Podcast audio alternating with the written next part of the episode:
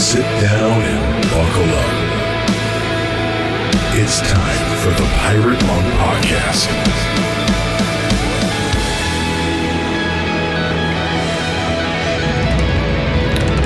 Welcome to another episode of the Pirate Monk Podcast.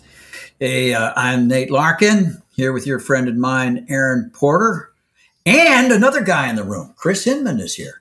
How you Hello. doing, Chris? I'm Yeah. doing great, guys. Glad to be with you. Uh huh.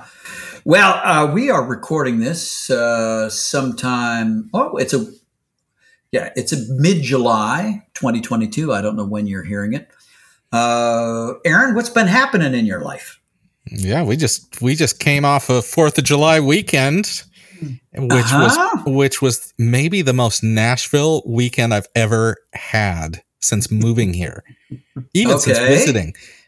Our friend Trey Shaver, who helps Mhm. out so much at the uh, annual retreat, uh, took me to see Chagall Guevara at the Ryman Auditorium, which was Steve Taylor's band Original band, well, right? not Yeah. not as original when he decided to kind of step away from CCM and do a rock Okay. and roll band in the early '90s, Yeah. and it it totally kind of crashed and burned because of record label stuff, and was very Mhm. disappointing.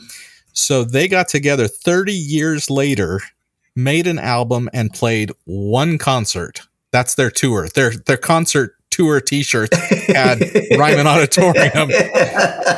So I had never been to the Ryman. I had certainly never seen Chagall Guevara live, and that was amazing. The next night there was a party with the band in Jack White's little club, the Blue wow. Club, the Blue Room. So we did that, and people like Russ Taff and Ashley Cleveland and the Mhm. guy from Newsboys, the singer was the drummer for it, and they just they just Yeah. jammed. And then on Fourth of July, my son and I went across the river from the fireworks show where the orchestra was playing and and watched the fireworks. And that was his first big fireworks show, which now he's going to be disappointed because they hadn't done the show in like three years since before COVID, and it was insane. Wow. So it was the most Nashville three days ever. And it was hmm. fun. Wow. But Wow. I did hear a story that living out in the sticks, where the Larkins have relocated to, can also provide some interesting firework entertainment on the 4th of July. Is that oh, a fact? absolutely, absolutely. I think there was as much explosive material in Mount Pleasant as there was in Nashville. Wow. But it wasn't just all under professional supervision on a barge safely in the river. It was distributed throughout the entire town. uh, and, and there are no legal restrictions against, uh, first of all, the sale of fireworks within the city limits. So, I mean, they were doing land office business or, uh, uh, you know, shooting them off. And, and apparently there is a lot of competition neighborhood to neighborhood, street to Oh, street. really? So it's like it's like Yeah. decorating for Christmas where people are like, It, oh, We're gonna un- show you. Everybody's out in the front yard and on the sidewalks, and uh, I- I was unprepared. I was, and my, poor Daisy, our dog, was certainly unprepared. She was absolutely terror stricken. But uh, yeah, as soon as the sun went, it was Baghdad here in here in Mount Pleasant, and it went. You know, a good fireworks show, you know, lasts what twenty minutes. Yeah.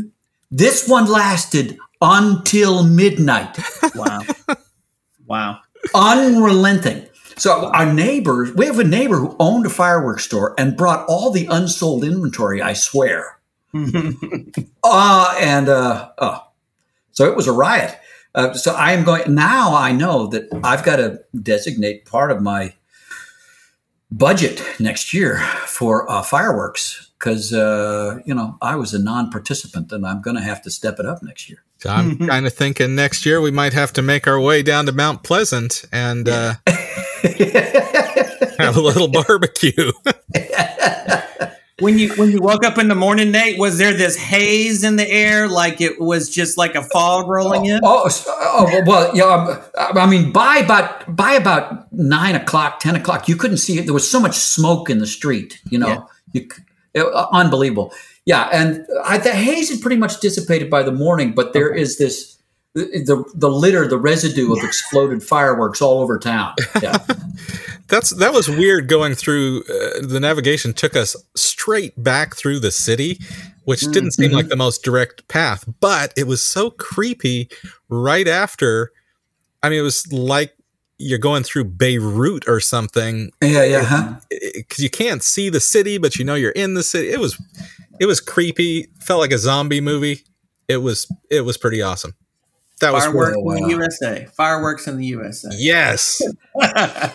Indeed. All right, we need to get to an interview with a special guy that Chris brought in. Mhm. Uh, and so I think we need to get to that. So, listeners, hang I- on. yeah, and listeners, you can expect fireworks of a different kind Mm. when we return on the Pirate Monk podcast.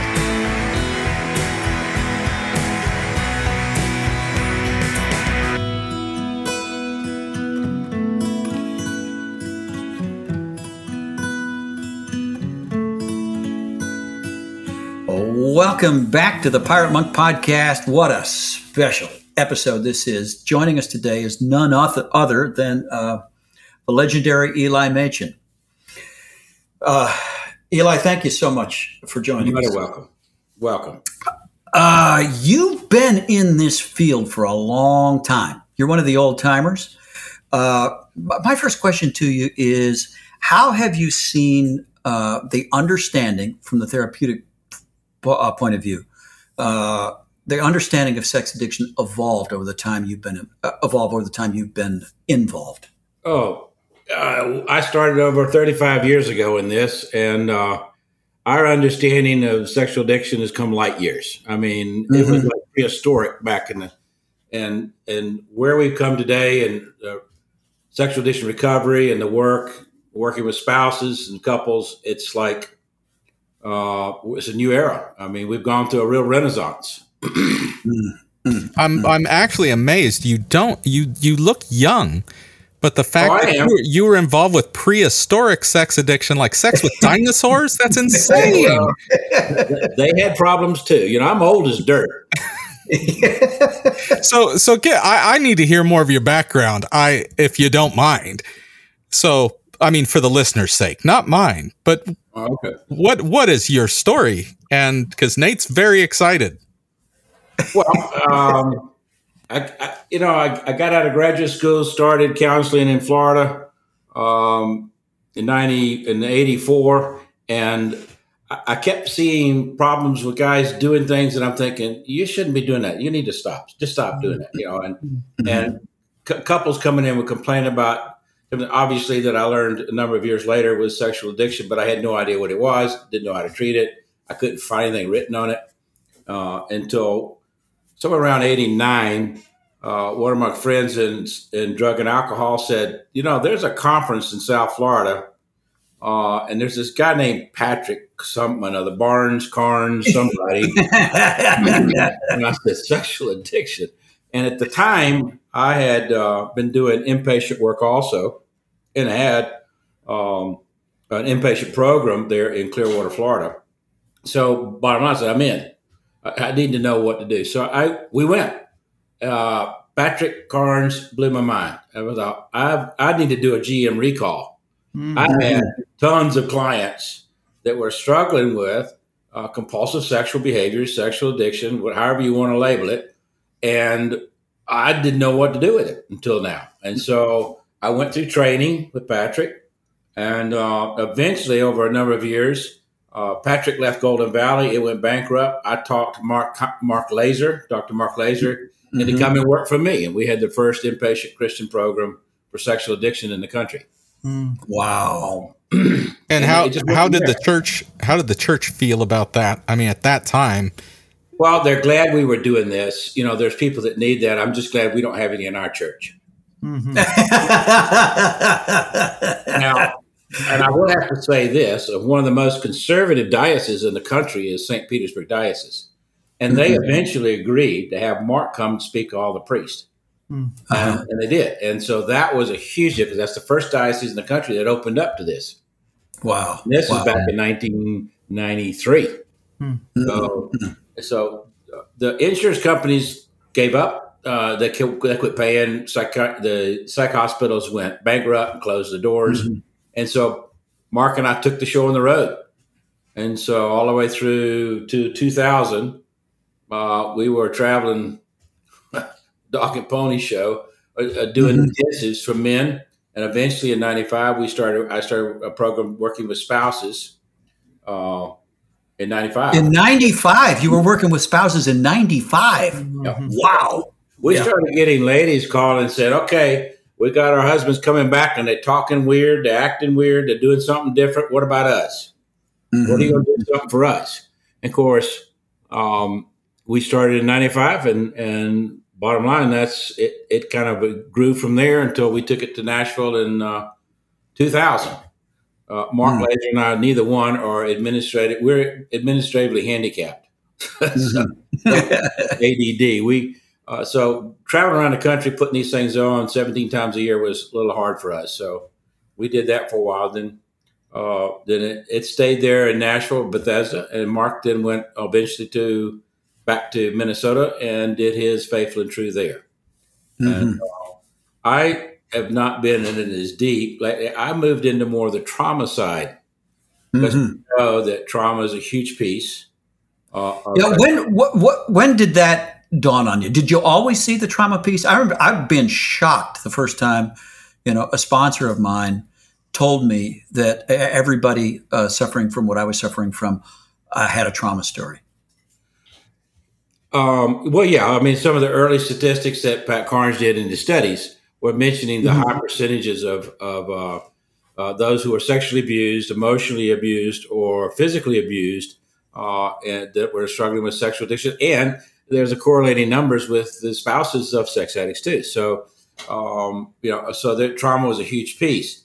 Uh, I tried bringing that in. It just it didn't fit in the in the treatment modality of working with with sex addicts and spouses in the initial setup of okay how do you get somebody initially into treatment and recovery um it just it was, Was- just too much it's too was- heavy It was too heavy. Was it also because when you start bringing trauma in, especially for those, say, a spouse dealing with someone in sex addiction, that that starts to feel like you're making excuses for the behavior? Was that part of the older Yeah. modality that's just work it out, man? It can. And it's like, you know, and for spouses, it's like, it's, it's hard to understand, okay, w- where does trauma come into this thing? So it takes a level of, and this is something Chris had a conversation a while back, a level of sobriety. And I don't mean just physical sobriety of acting out or, or fighting among yourselves as, in a coupleship, but to uh, a mental sobriety where you've achieved enough, shall we say, serenity and peace that you can begin to connect empathetically with the other. And that's that's what I think sobriety in my terminology of not just sexual sobriety, but sobriety uh, in your recovery program, your work, your healing, your trauma work is around the ability to connect with other with empathy, and that's challenging to do when you're when you when the brain is totally anxious, panicked, uh, and we're working with the lower part of our brain, that part of the brain does not have the capacity for empathy at all. Mm. Matter of fact, it doesn't care about your other organs in your body. The hippocampus will shut down every other organ in the body so it can survive longer. Totally incapable of empathy. Yeah. So, Eli, that, I want to go back. You know, we had this conversation last summer, um, and you gave me an answer to the question. Um, you know, I, wa- I was trying to fight the difference and understand the difference between sobriety and recovery because every group that I've gone to, with exception with the exception of the Samson Society, when you walk in, you've got to set a sobriety date. You got to say, "I've been sober X many days." And when most guys come into the process, and when I came in the process, my goal was to stop the behavior. And yet we talk about this word of recovery. And I asked you, and you gave me a great answer. And I'd love for you to just kind of talk about this. What is the difference? And you kind of alluded to it between sobriety and recovery. And what's the true goal of this whole process? Uh, I don't remember what we said a year ago, Chris. I Well, idea. that's okay.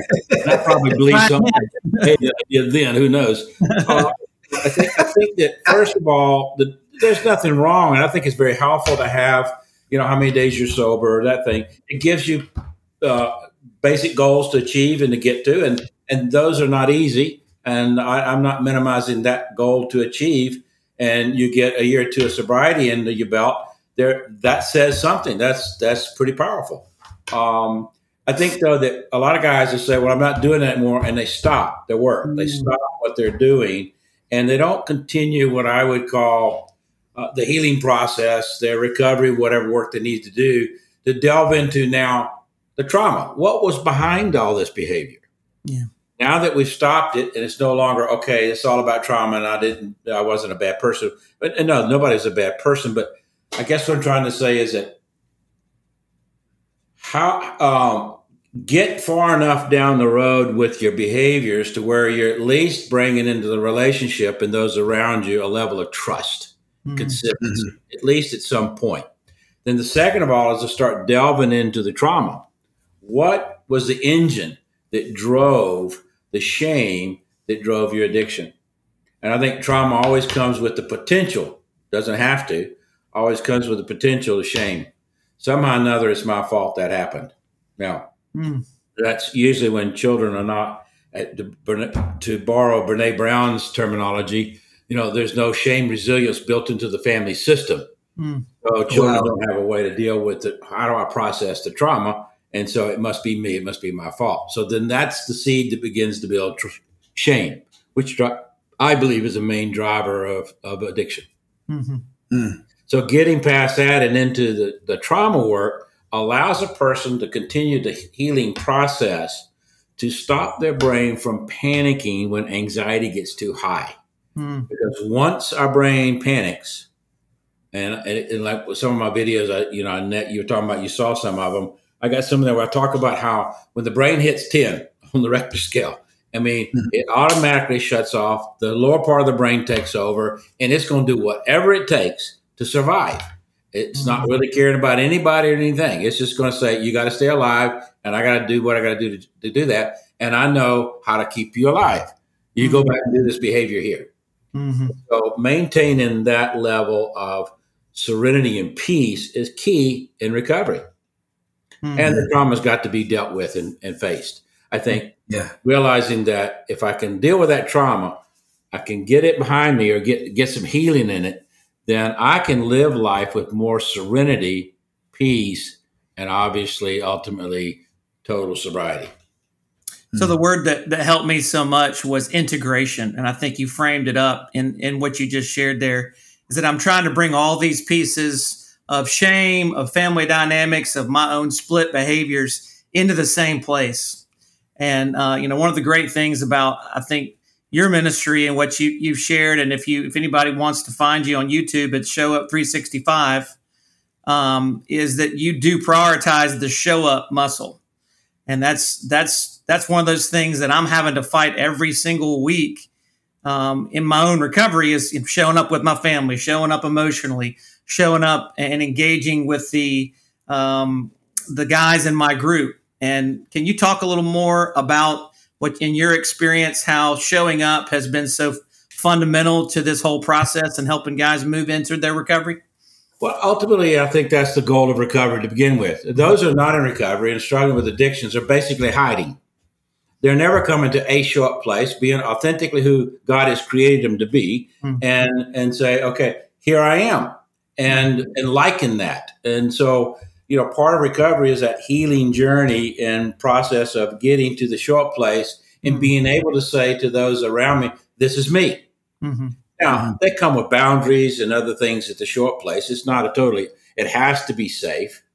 And it's, it's that's really important. But it's like, I think that's God's design for all of us to be authentically who He's always intended us and created us to be. Mm. And we hide when we're full of shame. Yes. And we're full of shame when we continue to act out or to use or whatever we do.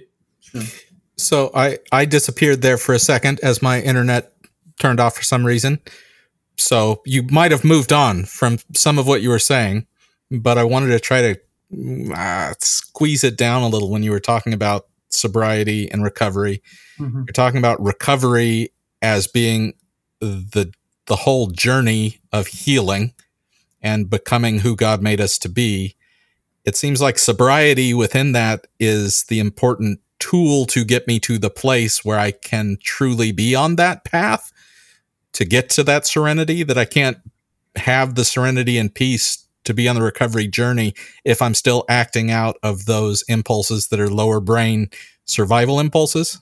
Was I understanding it right? Totally, totally. I think that that physical sobriety, uh, behaviors of acting out, objectifying, whatever all those behaviors are around your addiction, is key to stop. Because you're gonna keep if you keep relapsing, you're gonna keep being in shame. If you're gonna keep staying in shame, you're gonna continue to hide, and you're gonna run around with high levels of anxiety, saying that if they really knew, they would all abandon me or reject me or leave me or whatever the word would be, and or, the, or they would hate me or be angry with me. And so, bottom line is, yes, obviously, key is physical sobriety. That's what we were saying with Chris earlier. but the purpose is and this is why I'm wondering how you guys feel about this. To me, that feels incredibly empowering when sobriety is a tool for a greater good and not the goal itself. I don't know Mhm. why that makes it it Mhm. makes it a more desirable thing. yes. What uh, because it's you- not required. It's not something that I have to have to be okay. It's a goal that I can work toward and chip away at. But I think what Eli said has been so true in my life. I mean, for me, the enemy has been shame. And that's why, you know, I'm always talking with guys about where is shame, you know, where is this, so that as I engage those shameful places, I'm not feeling the need to act out and to break my sobriety. I can stay on this path of recovery and it really cements even deeper into what I think what Eli alluded to, and I agree with so much the relational component. The more known I am by other guys, the more known I am in my key relationships, those things really anchor into this is life. This is what I want. All this stuff was a coping mechanism for what I really want right now. Nate, does it feel empowering to you? And if so, why? Because I know you've been in enough different environments where sobriety was the goal. Yeah, yeah. Oh, yeah, yeah, yeah, yeah. It's all about. Uh, so I, you know, I, I bang this drum loudly whenever I do newcomer meetings, and one of my favorite parts of being in Samson is being able to pull guys out of the soup and into the boat and give them their first orientation. Uh, Sorry, did we just mix emphasize the metaphors? fact. You're sailing Yeah, in soup now. My brain is like short circuiting. No, but to emphasize the point, this is not sin management. It's not mere behavior modification. If your only goal is to stop the behavior, that's way too low. And if you somehow succeed and nothing else changes, you're going to wind up being more miserable than you are now and more miserable to be around. Mm. So, uh, yeah. So, uh, yeah, this is, and recovery, I think the other point to uh, emphasize is that recovery is still an ongoing journey. Uh, I mean, I'm back in therapy and I'm exploring new territory. Uh, and I've been at this since 1998. Hmm. And it is, it's thrilling. It's exciting. I'm on a growth path still this far down the road, but without physical sobriety. When that, uh, uh, I'm in the ditch and I'm not making any progress. Yeah. Eli, going back to your prehistoric comment before, w- how you're saying, man, yeah, stuff has changed so much just since, you know, you got into this in like 85. We're really working at it in the early 90s. What are like two or three things that we have moved way past common thinking that you're like, oh, thank goodness we don't think this way anymore, except that people that haven't been keeping up might still think of sexual addiction and recovery in a 1992 kind of way. What are like two or three specific things you're like, this is better now? I think that one would be the shame factor that uh, just by the fact that there's a number of programs like uh, Samson Society and others that are saying you're not alone. Mhm. and, and it's more public and it's more out there and it's not secret anymore. I remember Mark's first book. It's been changed since, but the ri- original thing he wrote out was the secret sin. That was his 1st book, and then they changed the title. But the point being is that that's what it was, and nobody wanted to admit it. Well, now it's being admitted, it's talked about, people open about it on TV, and so it's like, okay, I'm not the only weirdo in the universe. I'm not the only one struggling with this, and I think that's huge. To where mm. there is more public awareness that this is a problem and that there's help. That's one. Mm. Two is I think that we're, our understanding of what trauma has done to the brain mm-hmm. and what what the real struggle is between the ears is how to manage and maintain that lower level of anxiety in the brain. The neurology behind mm-hmm. sexual addiction has come light years. Our understanding of what the brain does. And so understanding that that we can rewrite the brain we can rewrite, and it's you know the scripture says, "Be ye transformed by the new renewing of your mind." But back then they weren't neurologists; they had no clue what that meant. Mm-hmm. But with every sixty minutes of meditation, you double the neural connections in your brain around that object or that subject, that focus. And so, suppose that you meditated on your vision, a man of sobriety, integrity, honor, vulnerability, mm trustworthiness, whatever else you'll put there, and you meditate it, you start doubling that. And so what happens is a functional way God's created our brain begins to change. And we understand this better today than ever. Mm-hmm. We hmm. just didn't know that back in the day. That's two. But the third one be is our our understanding of the whole work around what we do for spouses of, of sex addicts mm-hmm. or partners of mm-hmm. sex addicts. And our understanding of that has grown light years I remember the first time I stood up in the first spouses workshop and I talked about them as co-addicts. Holy schmoly. I thought I was going to get stoned. Mm-hmm. I'd never been cussed out so much in my whole life. And I learned this okay. Uh, I need to remember that one. Don't do that again. is that is that one of those one of those moments where you want to go back in time and kick your own ass? Yeah. I hate those. It don't quite work that way. But yes, you're right. Exactly. That was a stupid moment in my life. Now, what we understand today is that we're we're approaching this thing at a whole different level of dealing with their trauma initially, the trauma of the relationship. Then it can go on back to the trauma of the past. But to to just the, the whole work that we do around spouses, disclosure, and how compassionate mm-hmm. it is, uh, is remarkable. And we used to just mm-hmm. throw them into the lion's den and hope they survive. And we don't do that anymore. Yeah. At least I tr- most of it. At least the, the, our our understanding of what needs to be done is better. I don't know how many people out there are doing it better, but you know, uh, one change that has really uh, uh, stuck out to me, at least it's a change in my own perception, and I think it, it's probably a change in the general understanding of what's going on with this compulsive sexual behavior. But when I first came into the, the rooms of 12 step recovery. That's where I got sexually sober. Um, I saw this strictly as a moral and spiritual problem. Mm. I didn't understand at all that it is also a physiolo- it's, it's a physiological issue, not just a spiritual and moral issue. And, and that's where I think all these huge advances in brain science and the willingness of Christians to engage brain science and to demystify and think more realistically about behavior without having to uh, freight it all in moralistic terms, which which just opens the door to shame. I and love it, that this, we talk about brain science, that helps too, also to knock down the shame. Yeah. Absolutely, it's important uh, in case listeners who haven't been listening long didn't catch you said also a physiological, a biological thing. Yeah, it, it is, is both. It is still spiritual. It is still moral. Right. But when those are the when those are the weights that we think will move us forward because we've forgotten that weights don't help you move forward, they keep you stuck, mm-hmm. then you're not moving forward spiritually or morally anyways. So mm-hmm. I I love I love your stories of finding freedom out of that burden that didn't help you at all because yeah. you grew up in the most moralistic and quote spiritual environment and it didn't help you find freedom or any of the life that Eli's talking about. No recovery in that life. And that's why that word integration meant so much to me because it did put all the pieces in the same place. I mean, I love how you're just talking about the uh, the neuro um, aspects of our recovery. You talk about meditation being so essential. Is when I'm understanding who I am, just like you mentioned, 60 minutes on your vision, uh, you know, envisioning your values and, and who you are. That's a moral identity. That's who I am. That's part of my spirituality. We have whole curriculum in the church on who who are you in Christ, right?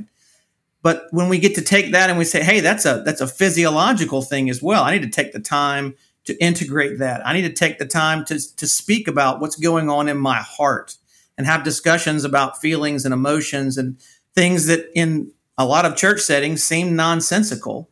And yet we have so many disintegrated people walking around. Um, I, I, just think that word integration, it's a lot of different places. If you do um, psychological study, I know it's there. It just was a great blessing to me to to just hear that word and be like, aha, this is this is what I'm going for. I've got all these different pieces and all these things I'm working with, and now I get to say it's all it all matters. Okay, with that in mind, Eli, because I I love how you phrased it, Chris that you could put all of those things in the mm-hmm. same place. Mm-hmm. I know so many people that are listening to a ton of podcasts, reading a ton of books, and so their recovery journey is full of diverse information, it's fragmented. Is there a point of diminishing return in our information age where information is easy to come by and cheap, where you, with the work you've done, would say to a person, okay, that's all great. We need to do this. We need to focus on this. At what point should our listener go, maybe I'm thinking too much about this and I'm getting way too fragmented? I don't know if that question makes sense, but it's crystal clear in my head and I want an answer. uh, I think that one of the things that I liked about the way Jesus taught stuff is that he was a reductionist.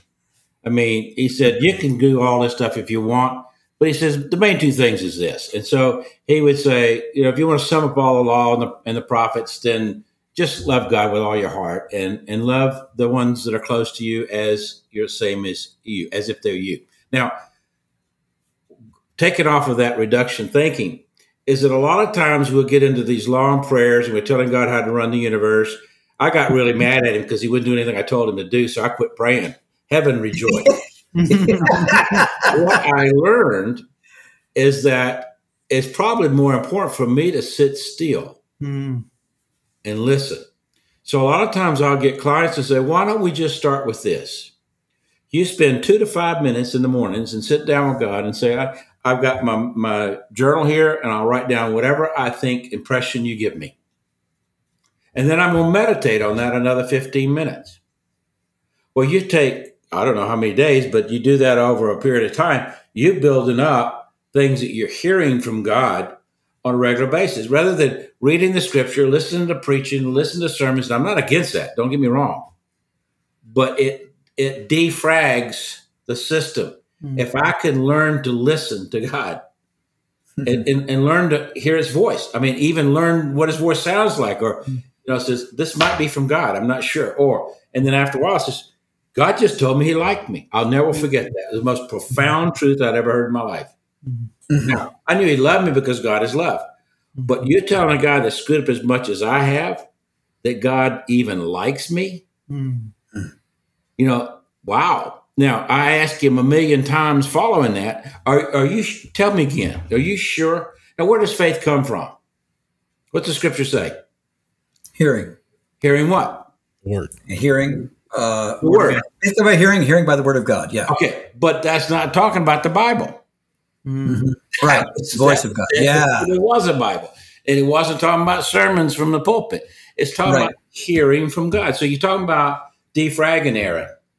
Mm-hmm. A lot of times, what we might need to do is just sit down. The most profound truth I'd ever heard in my life up to that point, and I was 50, 50 years old, 51, it was a sense of that God liked me. And when I asked him a million times, he finally got it through my head. That's the truth. I can bank it. I take that to the bank. I can stand at the short place as I'm a man liked by God. Now, I may not be liked by Aaron. I am by Chris. Uh, Nate's a little questionable, but it, and that doesn't change the fact that I'm not likable. I am likable. Mm. Mhm. Now, if I begin to say, what else you say, God? Now, what I'm saying here is this, is that as we begin to meditate on these things, then God begins, I think, to reconstruct our thought process, our belief system about who we are. And that undoes this, the shame messages that were all lies about us that are not enough. You're a bad and worthless person. No one will love you, but whatever. And so, you know, all that's negative stuff. How else are we going to get to it? I didn't even know that liking, being liked was an issue until mm-hmm. God said that one day. And I'm thinking, I, I, I never, that ever in my mind, but then it just, it went straight to my heart. It says, that's a wound, dude. And I'm speaking to it. So you're asking Aaron, how do we defrag? I think asking God. And if I can tune in enough, even if it was two minutes, and my ADD brain can't stay there that long. So, I mean, God was sovereign. I was ADD. I said, you got two minutes to get it to me. and then I would write down what I think I heard. Well, after a while, there's consistency what you're hearing, and it matches up with the scripture. It's not against scripture, but it's like it's kind of special. It was right for me.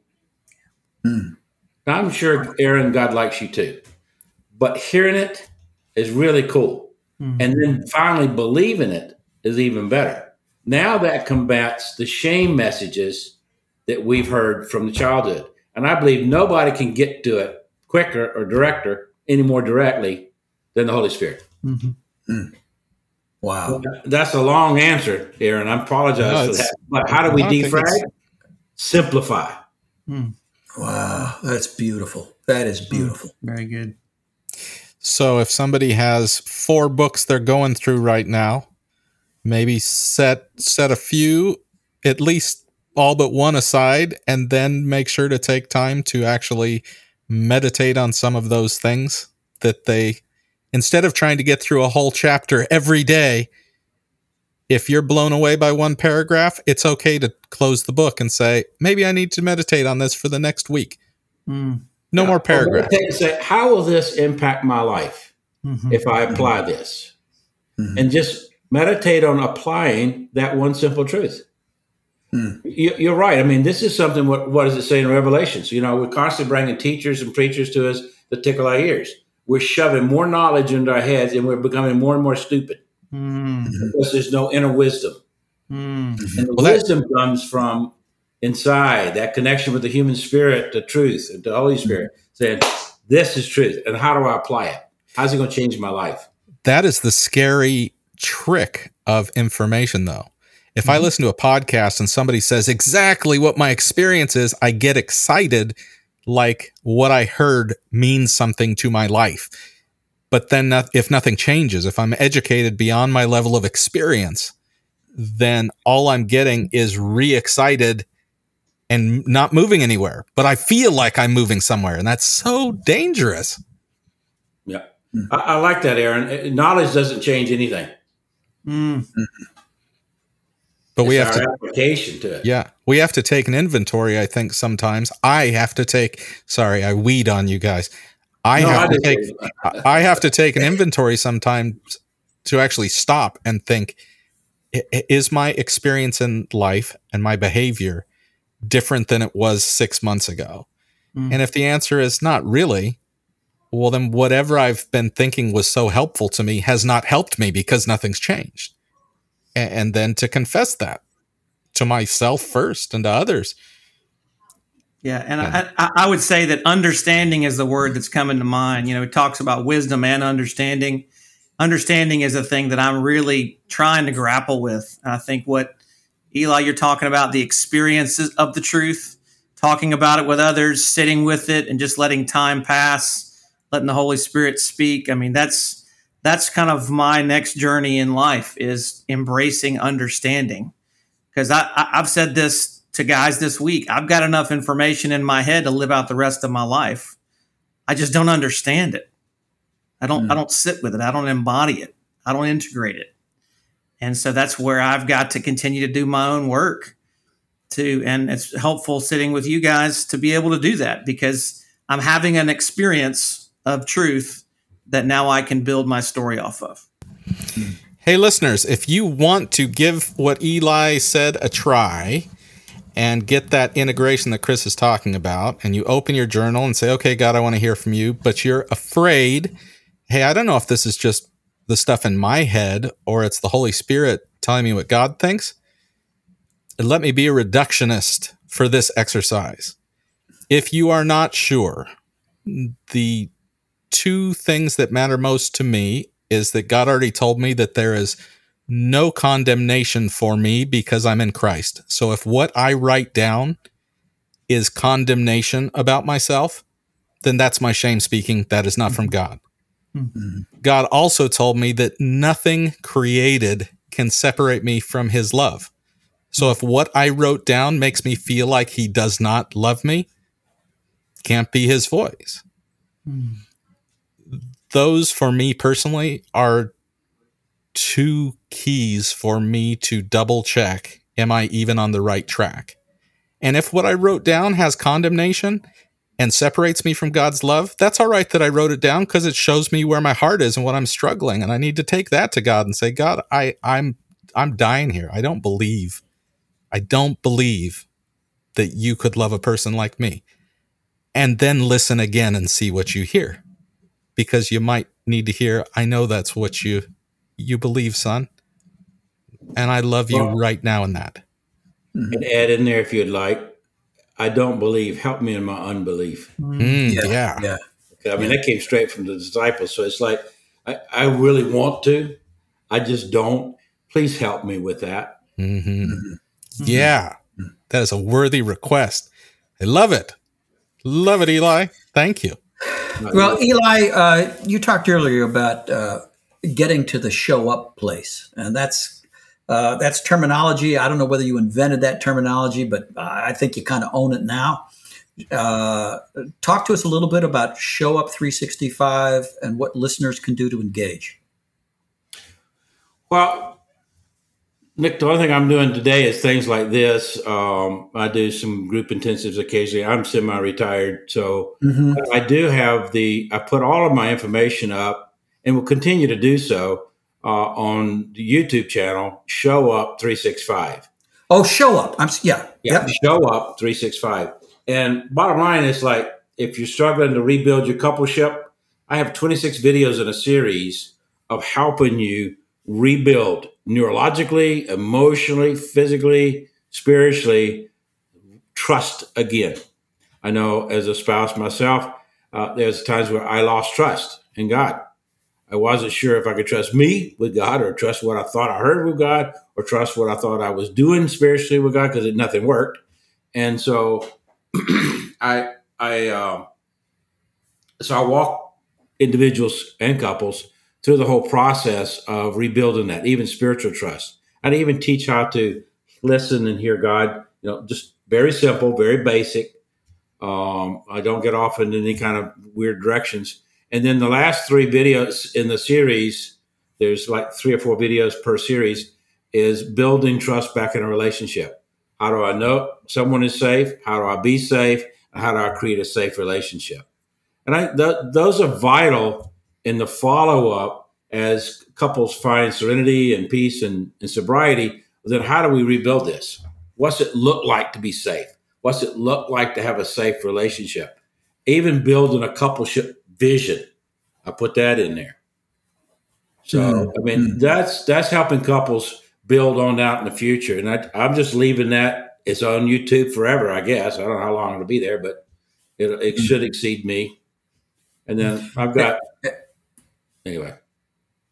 Yeah, and, and by the way, those are not just uh, those are well produced videos. I, I well scripted, well illustrated. Uh, congratulations, man! I'm really stepping up and doing something that's, I think, world class. Mm-hmm. We'll make sure to include uh, the links to Eli's YouTube channels uh, in the show notes. Well, Eli, thank you so much for taking time and talking with us. Uh, it's it's uh, it's an honor to finally have an extended conversation with you. Thank you for all that you have contributed Well, Nate, thank you. It's an honor for you to ask me. I was really humbled that you would, Chris would ask and y'all would want me here. Uh, I really believe in what y'all do. I think y'all make it a huge impact worldwide. And uh, I just pray that blessings on y'all's work and on y'all's lives. And thank you so much for having me today. Thanks, Eli. All right. Well, listeners, stay with us. We'll return in just a moment on the Pirate Monk podcast.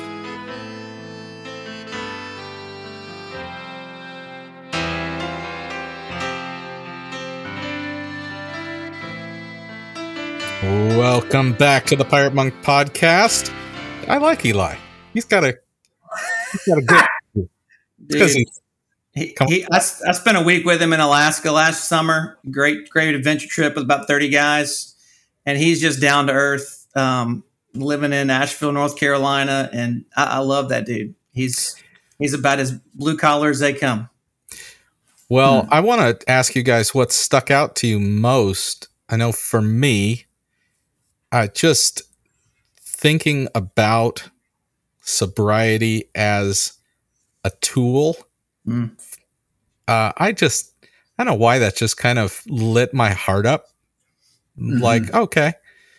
Yeah, I guess it's like if you want to diet but don't want to exercise. And, you know, there's various tools. The goal is to whatever, get in shape, Yeah. lose weight.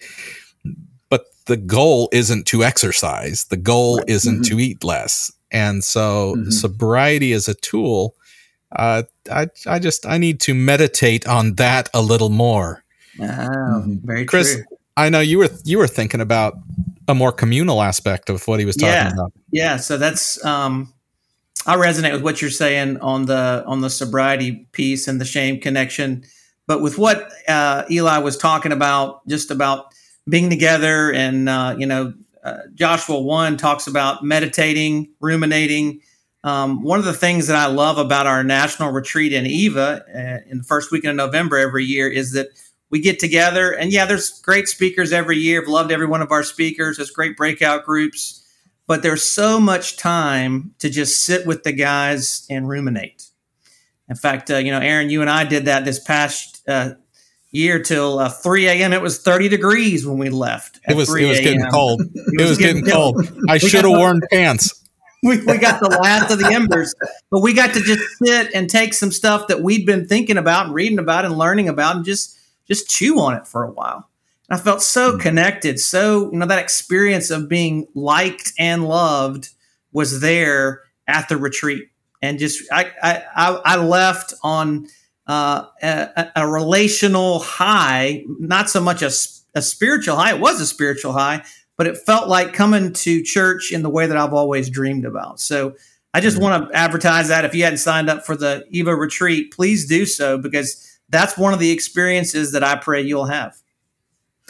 Yeah, and I would say if you plan to come to the National Retreat in Eva, Tennessee, the first weekend in November, uh, don't make the mistake of waiting to register. Mm. I've got to tell you, uh, at this point of the year, typically, we are just breaking into double digits in uh, registered attendees. You know, trying. Well, I'll get all excited, call up Tom, and say, "Hey, we finally got ten guys because guys register late." All right, we've already got, as of this morning, 58 guys signed up Oh my god! for the fall retreat. Wow. Uh, we're gonna, we're, uh, we have limited capacity. It's gonna sell out. Mm. Uh, the best beds are gonna sell first, and so uh, you know, the longer you wait, the more likely it is that you're gonna be out in one of those bunkhouses. But uh, anyway, it's gonna be great. Uh, it doesn't. Uh, you don't have to pay the whole thing up front. Just a small registration fee to save your place. But uh, if And you know, you're feeling like you want to go, and the first 10 people that register within 10 minutes of this podcast will get a foot rub from Nate on the first night of the retreat. Get some lotion. Wow. Be Can we pay nice. not to have the foot rub? Because I would pay extra to not get the foot rub. I, I don't know. It's the first thing that came to mind. I, I realized that might not have been the, the best prize to offer, but work something out. Yeah. Well, I, I look forward to that every year for sure. Um, how, how great. And it's, I was going to say it's coming. It's already the middle of July. It's going on? Started in the middle of July. And even before the EVA retreat, the first two weekends in October, there will be Samson retreats in Italy. Uh, two locations on back to back weekends. Uh, and uh, KK Ray will be there. I'll be there. Uh, and really excited to just see how that goes. First of all, we're going to be in Italy. I've never spent time in Italy before. I'm really looking forward to that. Uh, I've been told by Daniel Weens, uh, the guy who is kind of in charge of organizing things over there, who's who was behind uh, the Italian translation of Samson and the Pirate Monks, has really helped to build the organization. He has said uh, Americans need to understand the accommodations will not be as plush as you're accustomed to in the U.S. They'll they'll be nice, but they won't be plush. But the food Ah, That's more than it's all about. compensates. That's what it's all about. that makes sense. Well, it makes sense that the closer you get to Greece, the more Spartan the accommodations would be. Yeah. The- oh, nice. Oh, Very well good. Nah. I didn't know if that was a dad joke or a Badoom joke. But anyways, yes. so so get online. Uh, where can they find all this information about registering and things like that? Yeah, well, you know, we, there's a big meeting tonight of the volunteer IT uh, team. I'll be talking to them. I'm not sure that even up until now there there are uh, banners on the website that will take you to the registration points. I do know that you can get those links through the Noble Briefing, the monthly newsletter of the Samson Society. And that is not So, the uh, noble, not the noble No, no, briefing. No, no, no but no bull. bull. And past issues of the briefing are available at the bottom of the front page on the Samson Society site. So it might take a little work for you to get there, but it's well worth it. Uh, and uh, uh, do it before you forget to do it.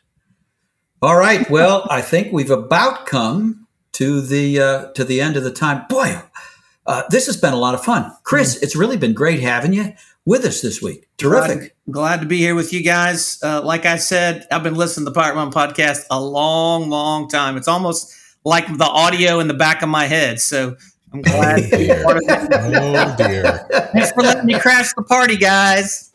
Oh, I do have to ask you, what was your what was your reaction the first time you saw Aaron? I love watching people. Oh they've heard gosh. Aaron for years, and then they see him. It's Oh, like, dude. did it match up with your expectations? Okay, did so it- it's, it, this is going to be better than you think.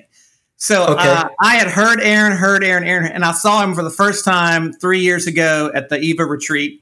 He's sitting Uh-huh. at the t-shirt table. I walk up to him and he said, I I said, hi, my name is Chris Inman, and I just have to let you know that you're my favorite asshole. And he looked Uh-huh. at me like, who are you? What are you doing? Come on, I, was- I had I had to look like I took that as a great compliment. you you Yeah, did. sure. You softened up, and we kind of, you know, we kind of worked it out. But I'm, I'm telling you, I have terrible pickup lines. I can just put that out. There. Hey, I I can appreciate that. That's that's what you heard from this show. I'm always baffled by people that meet us and say, "Oh, I thought you were like the straight laced one, and Nate was more of the pirate." I'm like, yeah, yeah. how in the world did that come across? No, So I, I appreciate your good listening. yeah, yeah. That, Nate's That the was- nice one. that was a compliment. I, I take it I'll as give that. only a compliment. okay, fantastic. All right, well, brothers, that's it for this week. Uh, as always, we love your letters, any feedback, any suggestions, any pushback. Take a little minute, drop us a line at piratemonkpodcast at gmail.com. And don't forget to leave a review or at least click those four or five stars uh, wherever you get this podcast. That pumps it up in the rankings. Uh, so it makes it more likely that somebody who really needs to hear this conversation will find it. Hmm. Okay, well, fellas, until next week, then, this is it. I'm Nate. I'm Who Aaron. are you guys? Oh, do it again. Do it again. Chris, you can go second. okay, Okay. okay. Uh, until next week, I'm Nate, Now I'm Chris. And I'm Aaron. and we are your pals on the Pirate Monk Podcast. Arr. The Pirate Monk Podcast is produced by members of the Samson Society. Send your feedback or questions to piratemonkpodcast at gmail.com. Please give us a five star review on iTunes and share the podcast with a friend. For more information, please visit samsonsociety.com.